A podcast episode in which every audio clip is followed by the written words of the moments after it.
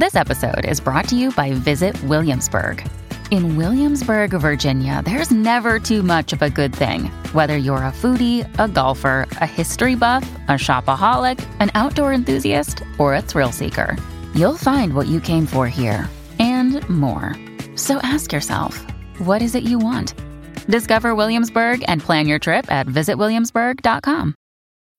When you need mealtime inspiration, it's worth shopping Kroger, where you'll find over 30,000 mouthwatering choices that excite your inner foodie. And no matter what tasty choice you make, you'll enjoy our everyday low prices, plus extra ways to save, like digital coupons worth over $600 each week. You can also save up to $1 off per gallon at the pump with fuel points. More savings and more inspiring flavors make shopping Kroger worth it every time. Kroger, fresh for everyone. Fuel restrictions apply. Forever. Dog. Rose and Jamie are two best friends, and they love Sex and the City. And they couldn't help but wonder Do you love it too? Carrie, Miranda, Samantha, Charlotte, Cosmos, Emotions, Dudes. So many dudes. Every single dude. All the dudes. And we couldn't help but wonder. With Jamie Lee and Rose Cerno. I'm Jamie Lee, And I'm Rose Cerno. and this is Couldn't Help But Wonder. a podcast where we talk about sex in the city and how it relates. To us. Oh my goodness. Hello, friend. This is, uh, we have a bit of a different setup this week. Um, we're doing at home recordings because we are socially distancing. So we're trying out some new technology using Zoom. This is the age of Zoom, and we're Zooming, baby. That's right. So if it sounds a little different, bear with us. Um, you know what's amazing is how adaptable human beings are because like 2 weeks ago, a month ago, like nobody had ever lived through something like this and we're so Absolutely. We're so adaptable. Now we're like, "Oh yeah, social distancing, quarantining, isolating." I know. Kind of amazing how quickly nobody likes it, but it's amazing how humans just like, "Okay, we got to adapt. We'll adapt." Yeah, I mean, I feel like the whole world just pivoted once we heard what was going on. And uh, yeah, it's definitely it's weird. It feels like all of this has been going on way longer than it has. Like I feel like we've lived this way for a year and a half, and it's only been like a week and a half. Yeah, totally. It's it's Time is. I, I mean, I feel like True Detective. I'm like, time is a flat circle. I don't know what's going on. Yeah, it's totally true. But I've been a freelancer for like the last couple of years, so like I never know what day it is or what the date That's is. true. I do think that for us, it, it, it we yeah we have like more fluid schedules, but it's tough. I'm trying to create more structure in my life. What about you? Like, do you? Well, you actually still you're you're writing right now. Yeah, I, I'm still working eight hours a day plus working on some projects. The thing that has really helped me is um, I cardio really relaxes me. So I take an hour long walk before I start work and an hour long walk as soon as I'm done. Oh, lovely. And then I'm just like in a good mood. Um, so that's helped me a lot. Yeah, I've noticed myself like I I was a, a gym workout person for the most part, and then on days that I didn't go to the gym, I was not moving at all. Um, so it's been a pretty big adjustment for me, but I will say I've like reacquainted myself with just taking a walk or going for a run outside or like enjoying the outdoors more. And I also find myself doing different types of exercise, which has been really nice. Like before, I was like, I do this one like hit training, circuit training thing, like, you know, three to four times a week. And that's what I do. And now I'm like, yeah, if I feel like it, I could do like a workout on my porch, or maybe I'll take a stroll at the Hollywood Reservoir. Like, I just feel like I'm, I'm kind of taking it day by day and trying to make things interesting in any way I can. Like I don't want to get sick of any one thing. So same with food. I'm like I want to try and like eat different things every day and like cook different things. I just don't want to feel like I have to do the same thing every single day because I think it's very easy right now for every single day to feel like the same day over and over and over again. I don't want it to feel like Groundhog's Day. That's true. Speaking of, uh, who were you this week, my dear? Oh, my dear.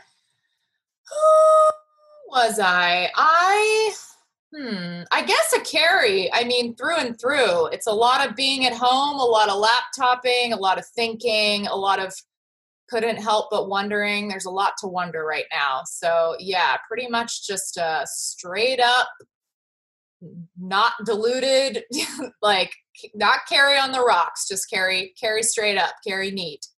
That's really a cute thing. I love that. How about you? I think this week I was a Trey. Obsessed with the answer. Do go on.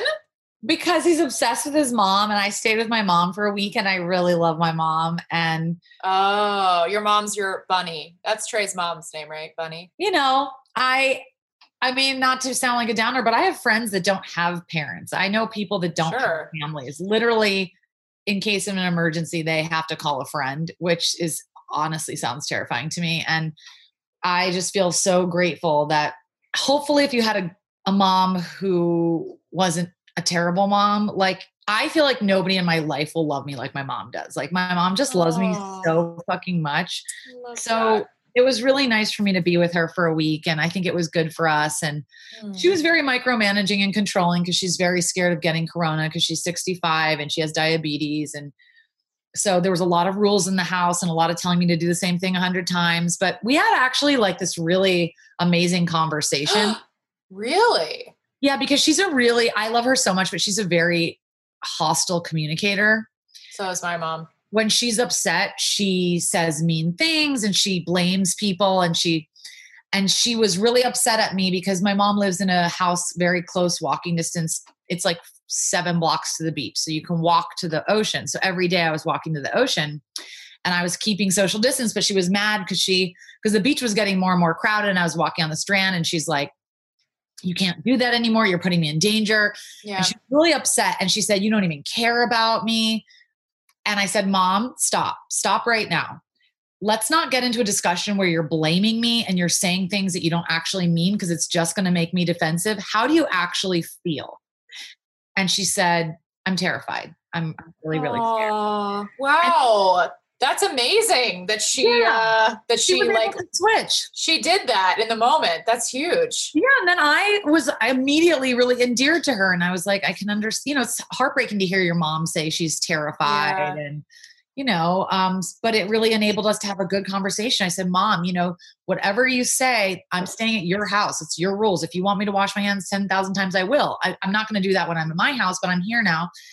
Um, and we just had a really nice conversation. I mean, I couldn't stay longer than a week because she is very micromanaging and it was getting a little too much.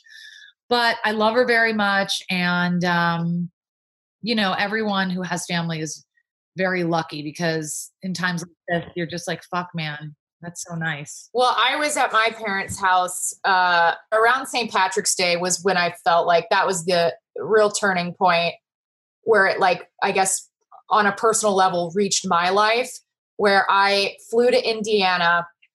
I was supposed to do stand up and uh, I had a full weekend of shows. I was in Indiana. I flew six hours to get there. And then I get a call from my agent, and she was like, Jamie, like, you have to get on the next flight. You can't be in Indiana. Your shows are canceled, all this stuff. So instead of flying six hours back to Los Angeles, I was like, you know what? Like, the world is shutting down, businesses are shutting down. I'm going to just like go be with my parents. So I went home and um, spent the weekend with them. And I thought, I, I had a, a similar thought to you, Rose, where I was like, I was getting really annoyed with things, and my parents argue a lot in their house. They don't have a tiny house, but it feels tiny because their arguing is so loud that there's no room, there's no like actual room to get away from it. Like, right. like I can hear through the walls. My whole childhood was like, guys, I can hear you. I can hear you. I can hear you in the kitchen. I can hear. It's just like the way their house is structured. Right. And uh, an echo chamber.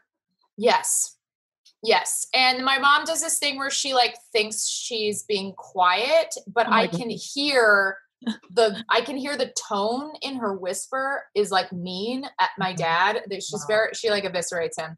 And uh it just Mom gets the same thing to my stepdad. It's like, you know, he'll make her coffee and she doesn't say thank you. She just orders him around. Hey, I need I need more almonds. yeah. And I go, Mom, do you want to say like please or thank Yes. you?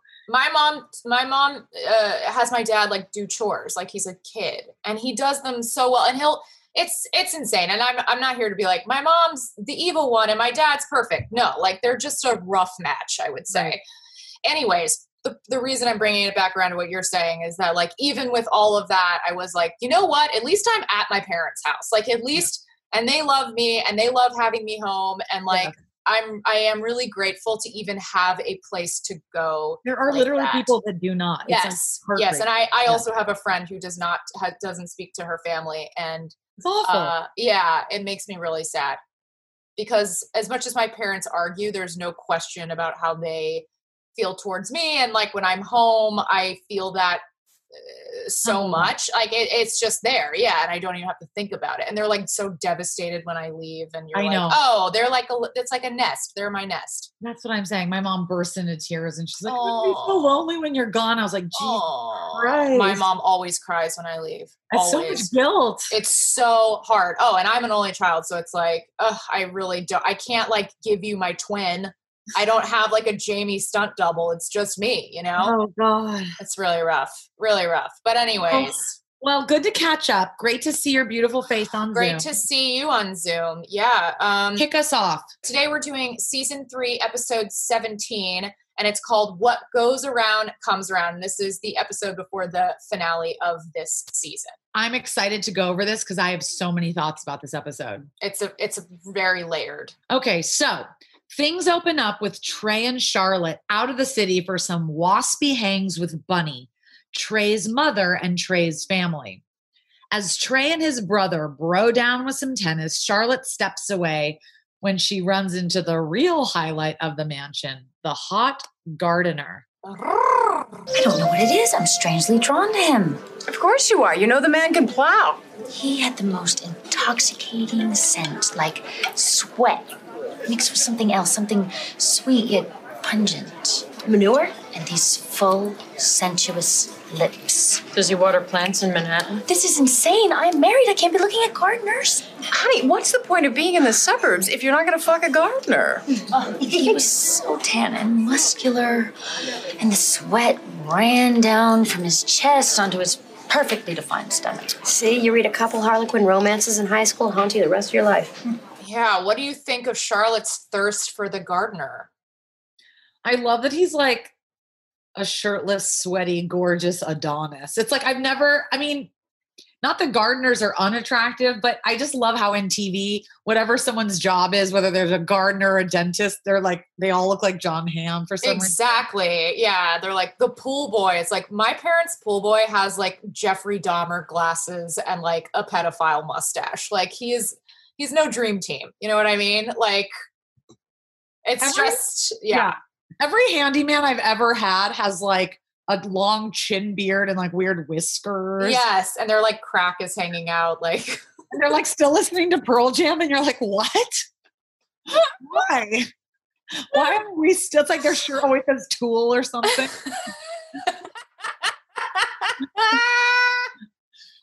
yeah, I love Yeah. Also, it's like, listen, if you have half a brain and you're a woman, you don't hire a hot nanny for your kids. And if you have half a brain and you're a man, you don't hire a hot pool boy and a hot gardener. Ugly help only. yeah, ugly help. That is the mantra. Yeah. Um, yeah. Do you have any experience with the sort of wealth that Trey and his family have? Like, have you ever encountered people who have that level?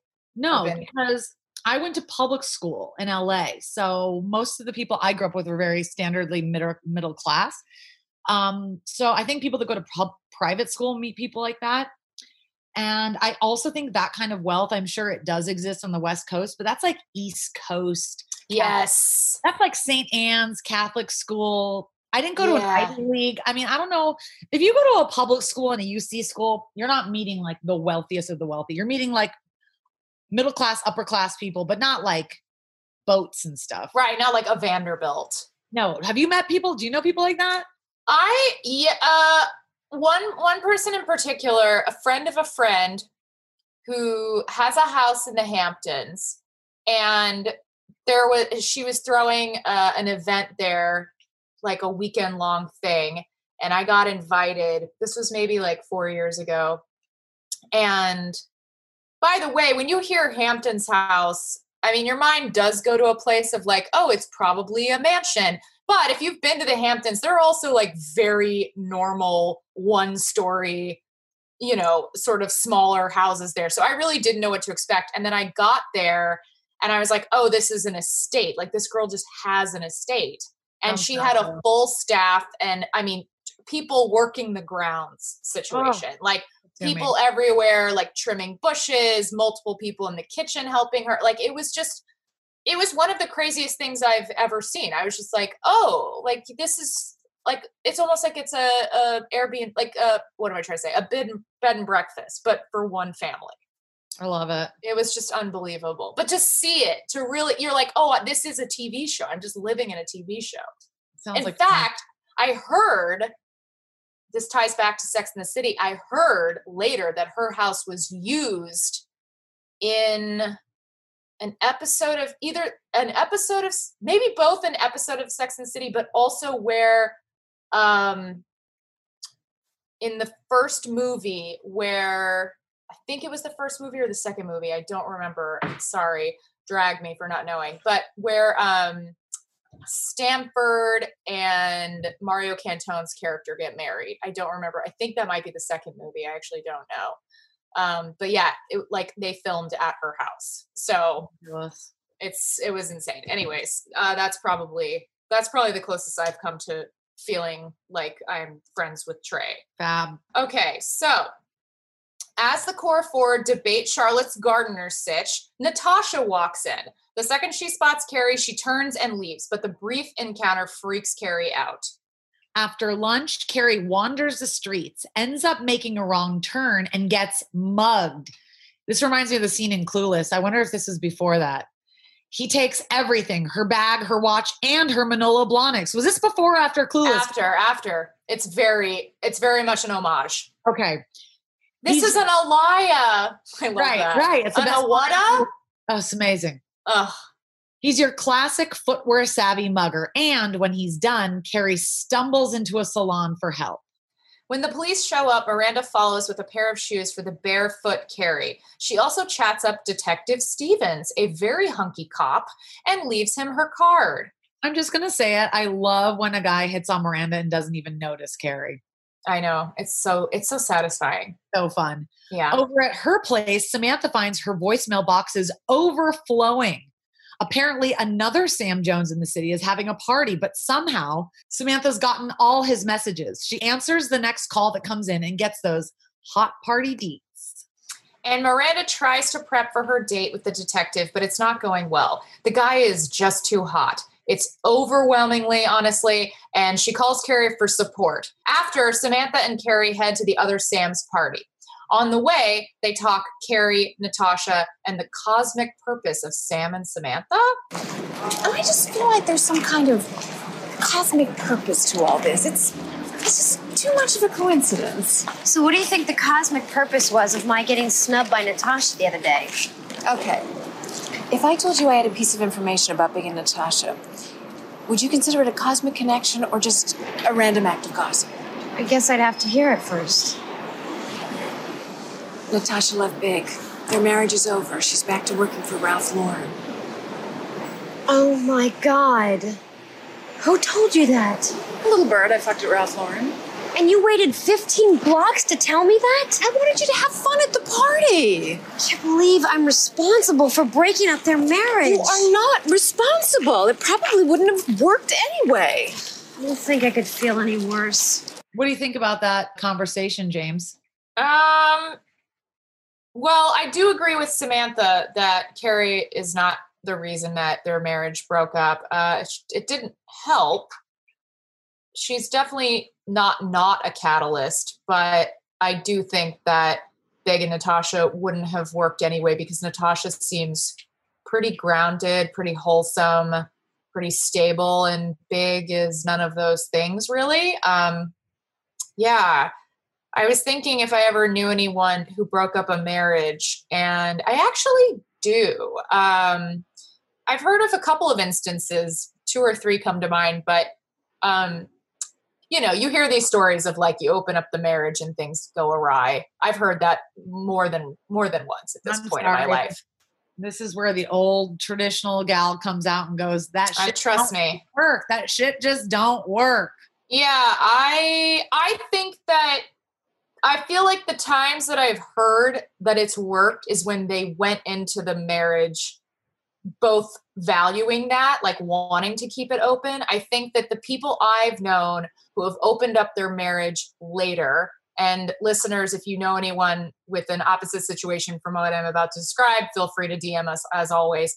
But I always think that that is a sign that things are ending because I've known several marriages now that have ended shortly after they opened it up. Well, I hear what you're saying, Jamie. I think I hear what you're saying, and I think I agree with you. Which is, if two people are like, "I'm just not a monogamous person," they get married. It's been that way the whole time. It's another thing if five years in, you're like, "Should we maybe fuck other people?" Yeah, Yeah. yeah, I'm with you, girl. Yeah, I think if you both go in and it's like, you know, you've been open or you're into swinging or, you know, you both kind of have that edge in your relationship again to make me sound like I'm 90 years old, but I think that that's one thing because the foundation has already been laid, but I think when you're changing the foundation later is when it can get complicated. Yeah, and I agree with your very empathetic read of um, you know, Carrie feels like she's the reason that they got divorced. And it's like, no, you're not. I mean, I think Big would cheat on anybody. he would have cheated. He would have cheated. He's a person that doesn't like to be in relationships that are committed. And I also think it's really interesting how like I've never been the other woman. Um but you know, she was regularly having an affair with him over weeks and weeks. Oh yeah. And it's like now she feels really bad because the marriage ended. It's kind I of know. It's it is a little like, oh, I for I forgot that they were still together. You know what I mean? Like it's it's kind of shocking that like yeah, it's shocking that it, it didn't come sooner or that news didn't come sooner to Carrie. Yeah, but I, I agree with you on, on an empathetic thing. Or she's like, "Oh my god, I was the one who ruined this marriage." It's like at this point, the marriage was ruined already, in my opinion. Yes.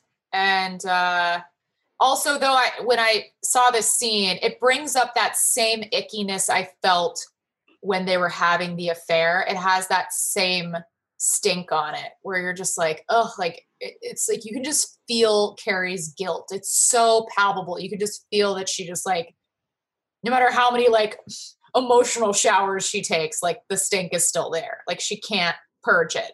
Which is really interesting the way a TV show, not to say that this is representative of all TV shows or something, but like a show like Mad Men, he cheated on his wife left and right. And Yes. there's no visible guilt. It's just this is what he did. And this is a really interesting thing because this whole show is about karma and like what goes around comes around. And Carrie feels like so fucking guilty for having that affair. And she feels so terrible. And I even think the writers of the show were like, okay, well, if we're going to have a female lead that has an affair, the only way we can justify it is if she fucking hates herself and she feels like Mm. shit every minute of the day. Wow. really feels terrible. And if we drag her through the dust, and it's like, how many shows have male characters who cheat and it's just not a big deal? Rose, that is such a smart point. That is so interesting. I love that you brought that up because I actually didn't I didn't watch all of Mad Men. I keep hearing that that's what happened. Um, that he cheated constantly. And also was kind of like celebrated for it, I feel like. Like I feel like a lot of people watch that show and they're like, he's so, you know, they just love him no matter what. Especially a lot of guys like look up to him, I feel like. Yeah, In some ways.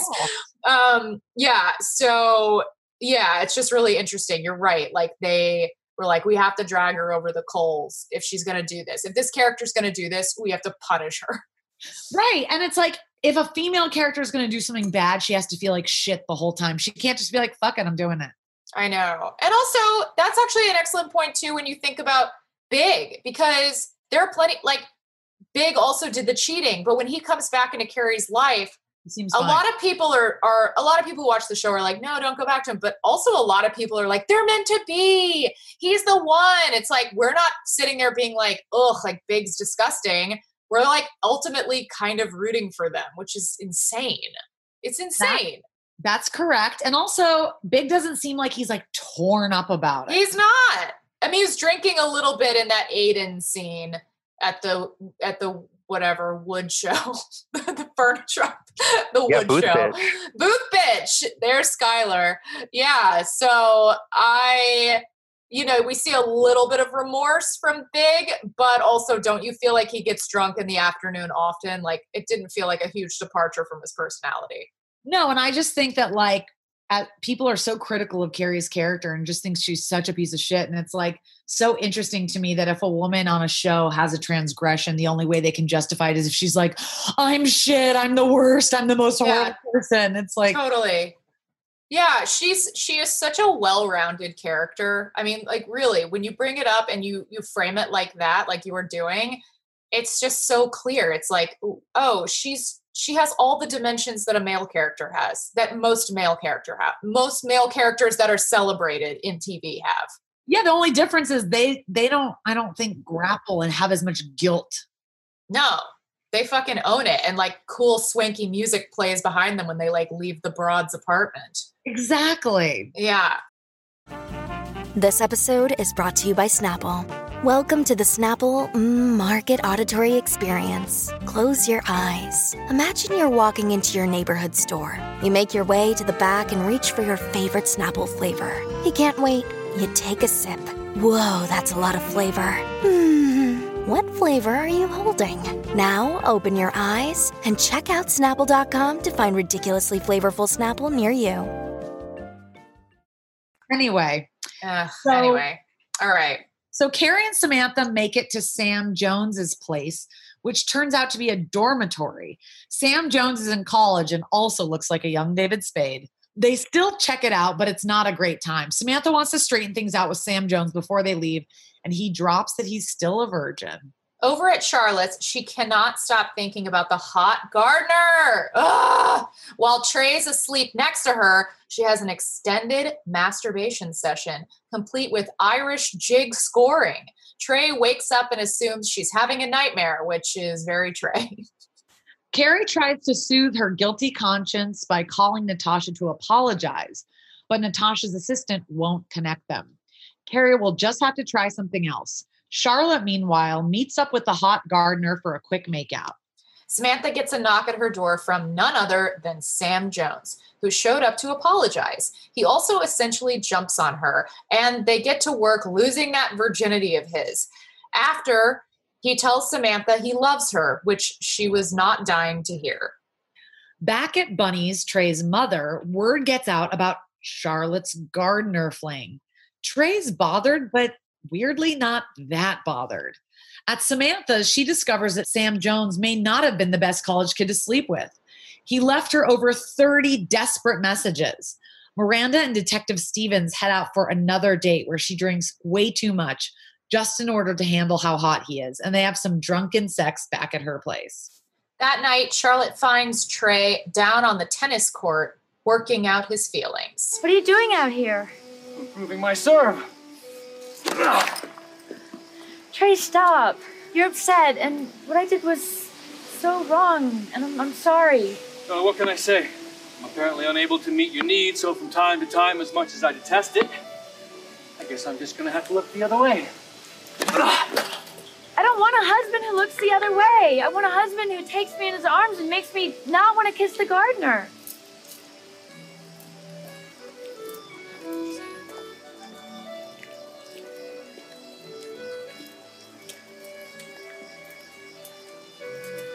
Charlotte, no marriage is perfect.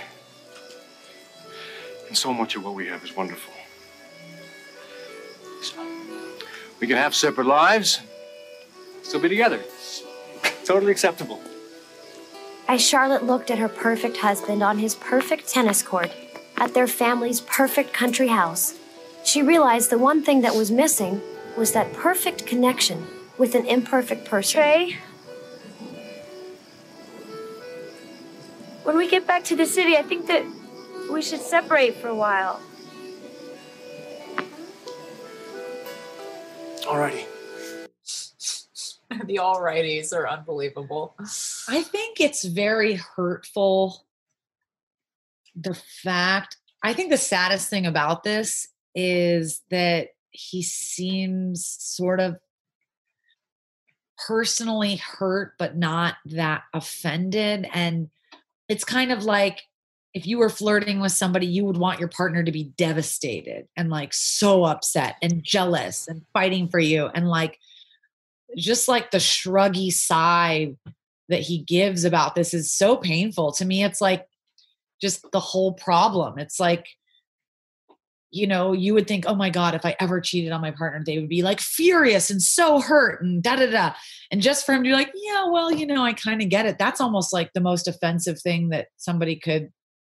That's just so sad to me. Agreed. Also, just the fact that his whole family is kind of like, oh, everyone, everyone makes out with the gardener. You know, you're like, oh, so everyone in this family has this arrangement where like they're not satisfied within their own marriages. So it's kind of like a wink wink acceptable thing to like hook up with the gardener like i don't it's so it's such a there's like a legacy of sad marriages i feel like that that we see in this moment. It's not just trey it's like everyone in his family this is like kind of how they do things.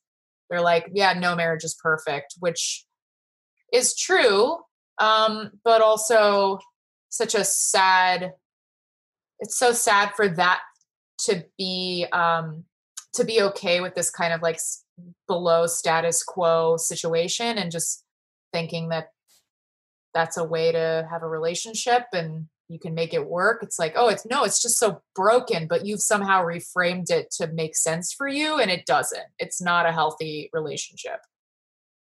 Yeah and it's like as far as like what he's proposing and the compromise it just uh it's interesting too because he's like it would be one thing to like enter a happy marriage and be like, you know what? We have different libidos. I don't really like sex that much. You love it. We're totally in love.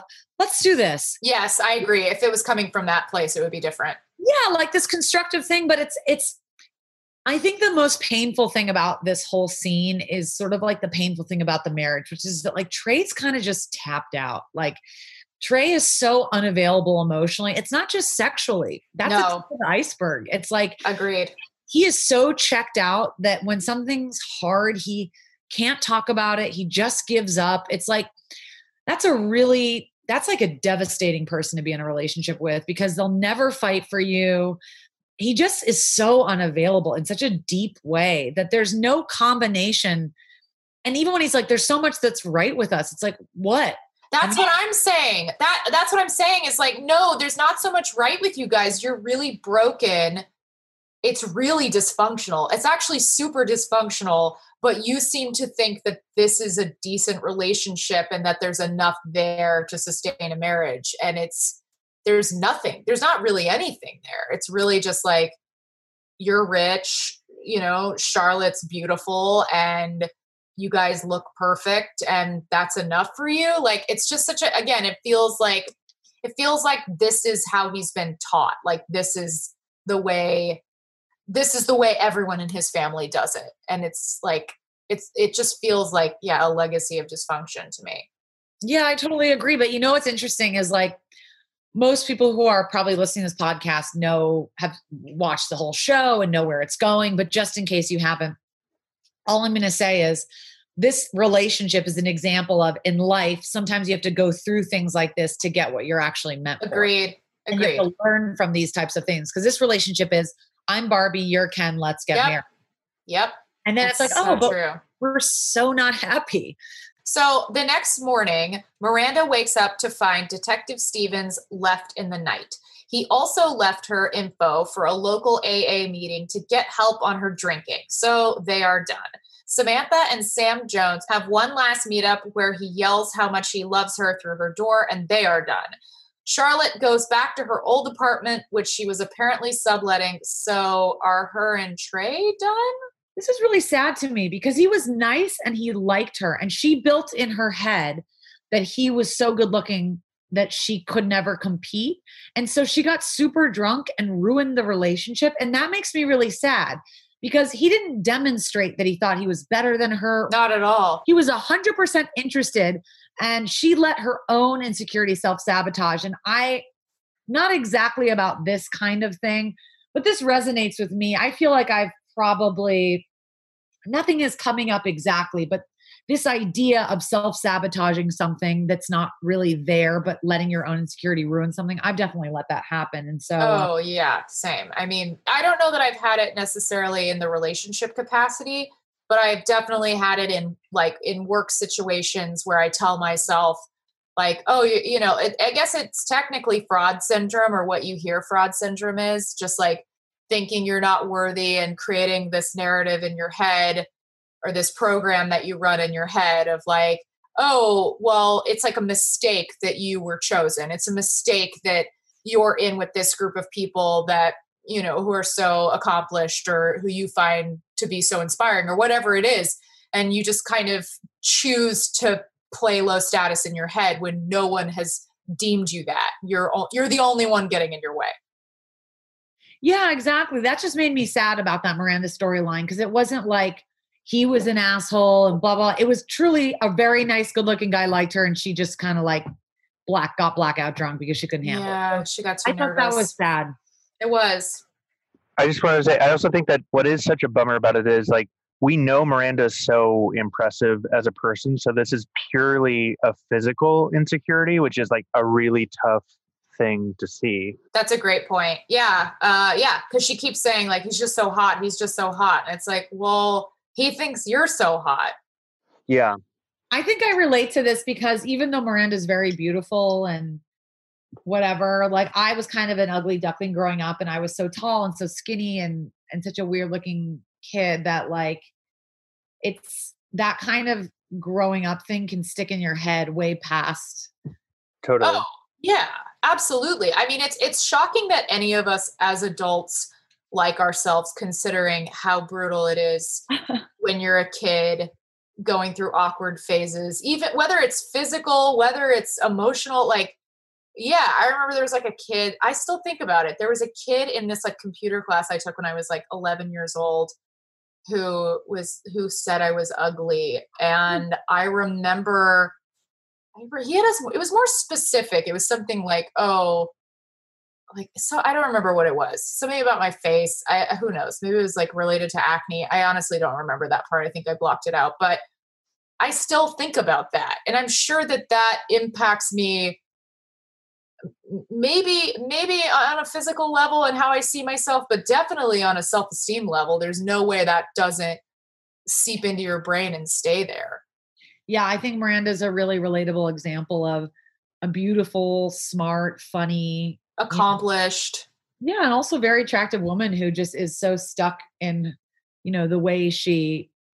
I don't know. I also relate to it too because I, I, you know, Miranda's very attractive. She's got beautiful face, great body, whatever. But she's a smart girl, and I think that she has a lot of insecurity about not being like, you know, Carrie's like a tiny, fun, bouncy blonde. and Yeah. I think that if you grew up like the smart girl or the one who's kind of like that, that's when you're in middle school and high school, there's individual guys that fall in love with you and that like you, but it's not like you're the one. And I think that has stuck with her for a long time. Yes, I feel like she definitely her um her experience in like middle school and high school is informing how she sees herself as an adult even though she has done so she's accomplished so much to prove to herself otherwise but she's still holding on to like those old embedded patterns. And plenty of men find her attractive all the time, but it doesn't matter because she's got her own thing. Exactly. So Yeah. So the episode closes with Carrie. Okay, and I want you guys to think about this as I talk about the last scene in the episode. Is imagine this happening with a guy going to meet a husband of a woman that he cheated with. Imagine that that would ever happen. So the episode closes with Carrie tracking Natasha down at lunch and apologizing. It doesn't go great. Natasha wishes Carrie had never crossed her path, had never broken up her marriage, and had basically never existed. Yikes. I do have a problem with this scene because I just feel like you would never see a guy who cheated on who cheated with you know somebody who is married go and be like i have to apologize to the husband i feel so bad Never. Absolutely not. no tv shows no movies i do resent the fact that for this to be a watchable show women need to see her apologize like we just can't accept. So true. I also feel like the the male version of the trope like more often ends in violence, which is like kind of wild to consider. Like there's the whole trope of like a, a man walking in on his wife with with another man and then that like being like a physical confrontation. It's like that's the version of this scene when it's uh, gender flipped, which is kind of wild to consider. There's no conversation in the male version of it. That's true. I guess it's it's not like the male version is that much better in a way. Yeah, and uh, there was there was a funny comedy moment in this scene where Natasha was like, "I chipped my t- you, you made me chip my tooth" or whatever she says, which was very funny to me. Um, for her to like point to her tooth and be like, "Look what you did," um, even though that was not a funny uh, thing to have happen to her. But I thought that was like a funny moment for um, the Natasha character. But I did think that the rest of this where she's like you did this to me carrie you did this you did this you did this that also just feels like to me that also feels like the writers almost putting in a little bit of like a cat fight at the end um whereas i feel like if that maybe played out in real life not that you wouldn't be hurt and express that to carrie but I don't know. I feel like you, even in your hurt, you would be like, it's his fault too. Like he fucked up too like I was married to him. I don't know. I just thought it was a little I didn't like I guess that it was exactly what Carrie thought it was going to be. That she does blame Carrie specifically. Yeah, yeah, totally. I could just see the group of writers doesn't feel layered. Yeah, I, I, just think it was a room full of writers going, okay, the lead in our show cheated. Uh, America won't like her unless we make her fucking pay. And I just feel like that is the most sexist thing ever. I just yeah. feel like we just would never go the other way. And I just feel like it's sad because I they're probably right. If Carrie just was like, yeah, I feel bad about that, but whatever shit happens, people would be like, people already uh, online think she's such a fucking cunt for just doing this, which is yeah. so crazy and judgmental to me. Yeah.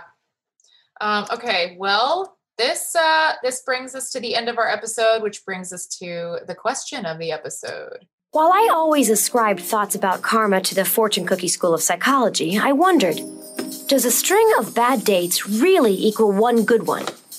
And will treating someone badly in one relationship ensure that you'll be treated badly in the next? Does everything that goes around really come around? And if so, will it come around to bite you in the ass? Is there such a thing as relationship karma? Do you think that way? A little. Uh, I'm. I, I'm. I'm sure. Yes, but I. I can't think of any specific examples.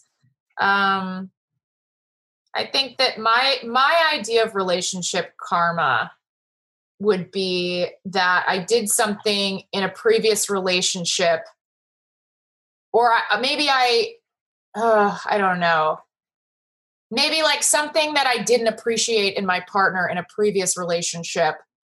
In the next relationship, I realized, oh, actually, looking back, like it wasn't it wasn't that bad and like maybe everyone has this particular quality if that makes sense like realizing like when you're in a relationship it feels so insular so you're like oh like is this normal i feel like that for me at least i can't speak for everyone but i always am like is this normal is that a normal fight is that a normal perspective am i being too much this or too I, i'm very in my head in that way and i think that as you date and as you get older having several relationships gives you some context that you don't have when you're in one relationship. Like it finally makes it less insular.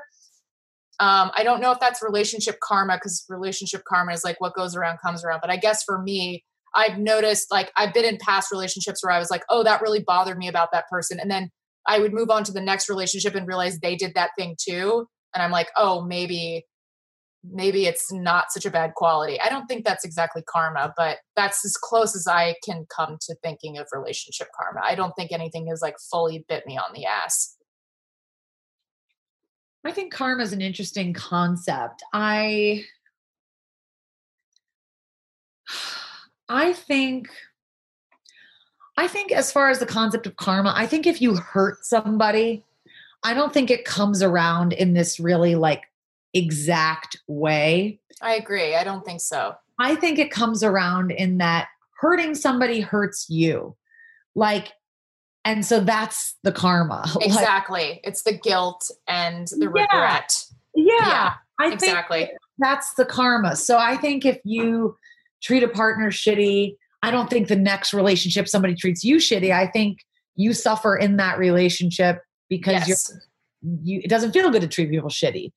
Um, yes. So I think it's And you learn from you learn from each relationship. Um yeah, but I Carrie's sort of it seems like what Carrie's asking is because I did this really fucked up thing with Big to Natasha, am I gonna fall in love with somebody who's gonna fuck me over? I don't think that's exactly how it works personally. no. I think no. that, that what happens more than karma is if you are in an unhealthy, toxic relationship, or if you do something that you feel guilty about, I don't think something's coming to bite you in the ass. But I think if you don't work through whatever it is that that thing started for in the first place, it's just going to happen again. Yes, that's very well put. I think that's exactly right. Yeah, I don't uh yeah, I think that's right. I don't have anything to add. I think that's like exactly right.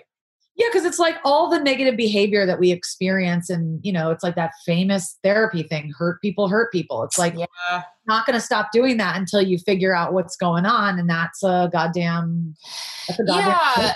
That's also that's interesting because yeah, I guess the whole thing of relationship karma, it's a little bit carries a little bit not taking accountability. There's a little bit of a like, this is happening to me, like what's happening to me? And it's like, well, no, you're just walking around with tremendous guilt and shame. And, you know, I guess you're trying to work through it by visiting with the person you hurt, but really they're already hurt. The damage is done. You have to work through your own issues. What brought you to that point?